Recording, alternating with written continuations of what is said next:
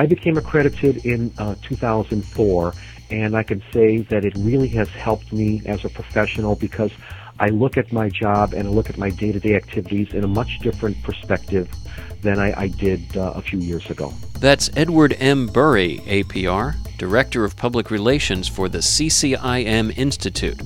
Edward is chairman of the 2006 Accreditation Marketing Committee for the Public Relations Society of America, and he's our guest on this inaugural edition of the APR podcast. I'm your host, Steve Lubetkin, APR, fellow PRSA.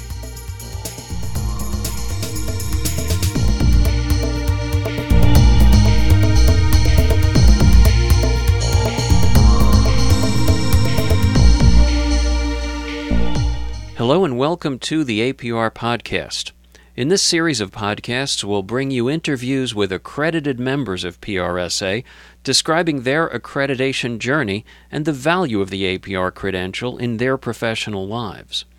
In this first program, our guest is Edward M. Burry, APR. Edward directs public relations for the CCIM Institute, which itself is an organization involved with credentialing. CCIM Institute manages the accreditation process for commercial real estate professionals who achieve the Certified Commercial Investment Member designation. Edward manages many internal and external communications relating to the CCIM Institute, including its leadership and its members. He serves as the Institute's liaison to various committees and task forces and participates at trade shows. He also updates content on the Institute's website. Edward began his career in 1977 with the renowned City News Bureau of Chicago, where he worked as an editor, writer, and reporter for three years. He continued in journalism with a community newspaper group and then entered the public relations field in the publications department at Triton College. In the early 1980s, Edward began his account management career at two financial advertising agencies. He moved on to two independent public relations agencies in Chicago, Dragonette Inc. and Schindler Communications. Edward was also vice president at a Chicago public relations special events firm specializing in restaurants and retail. He holds a BA in English with a journalism minor from Illinois State University.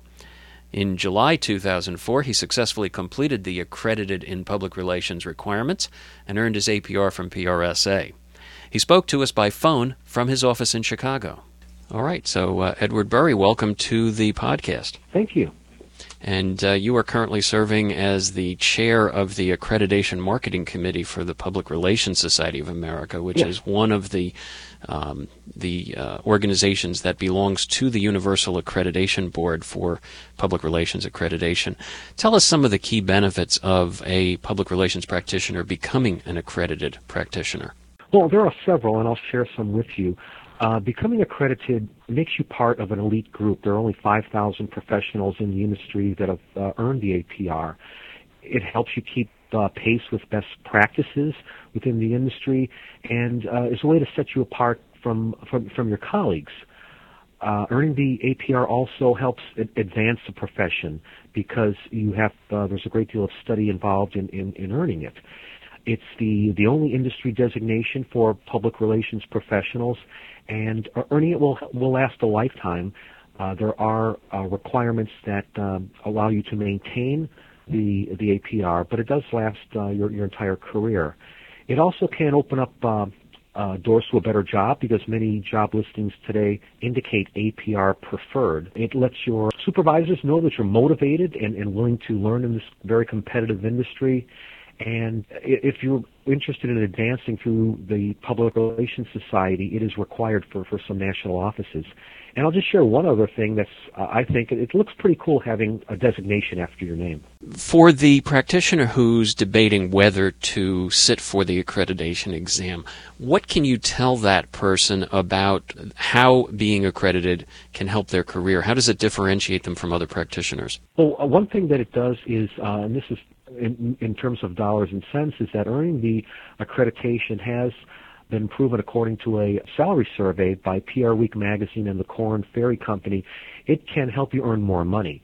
The survey indicated that accredited professionals earn just over $102,000 annually, while those who are non-accredited earn about 85,000. It can help you fulfill some personal goals, if you really are serious about making public relations your profession, earning the APR is one way that can prove to you that you are taking your skills and ability as far as you can. What kind of public relations practitioners become accredited? Well, it spans the, the entire spectrum of agency, corporate professionals, those with associations or nonprofit entities, as well as education.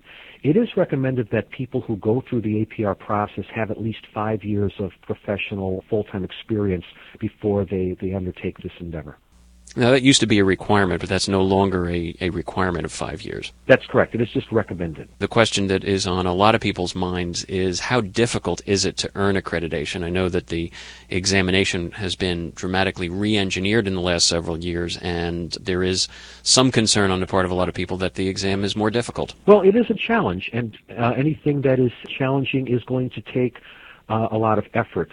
There are three key stages that one has to go through to to become accredited, first you have to complete an application and a very uh, detailed questionnaire that gauges your understanding of key knowledge, skills, and abilities that have been uh, determined to be uh, critical to the practice of modern public relations. The second step is completing uh, a readiness review, which is an interview by three accredited members which kind of solves the, the issue that you can't really test in a, uh, a computer, which is someone's interpersonal communication skills. And then the final element is a computerized comprehensive exam that is offered at uh, hundreds of different locations around the country through the Thomson Prometric Company. So, for someone who's finally made the decision that they are going to move forward with accreditation, what's the, the first thing they have to do? Uh, the first thing they should do is contact Public Relations Society at uh, this phone number, 212-460-1436, or they can go online at praccreditation.org to, to learn more and to get an application. Another suggestion I would, would recommend to people going through or considering the process is to contact their chapters because chapters have accreditation chairpersons who are uh, in charge of assisting people through the accreditation process.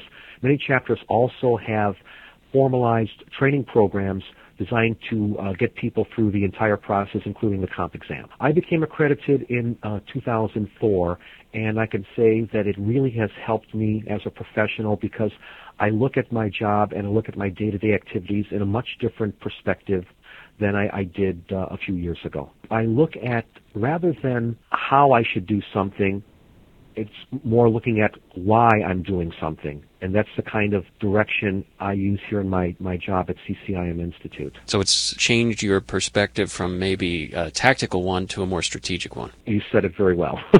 well, that's great. Well, thank you, Steve. Take care. We hope you enjoyed this conversation about the examination for accreditation in public relations. If you have comments or suggestions about these podcasts, please email them to aprpodcast at professionalpodcasts.com. We'll be producing other podcasts in this series, so please consider subscribing to the podcast feed. You'll find information about the feed on the accreditation website, www.praccreditation.org. We produce these podcasts in the studios of Professional Podcasts LLC in Cherry Hill, New Jersey. This is Steve Lubetkin. Thanks for listening, and we'll see you out there on the net. Take good care.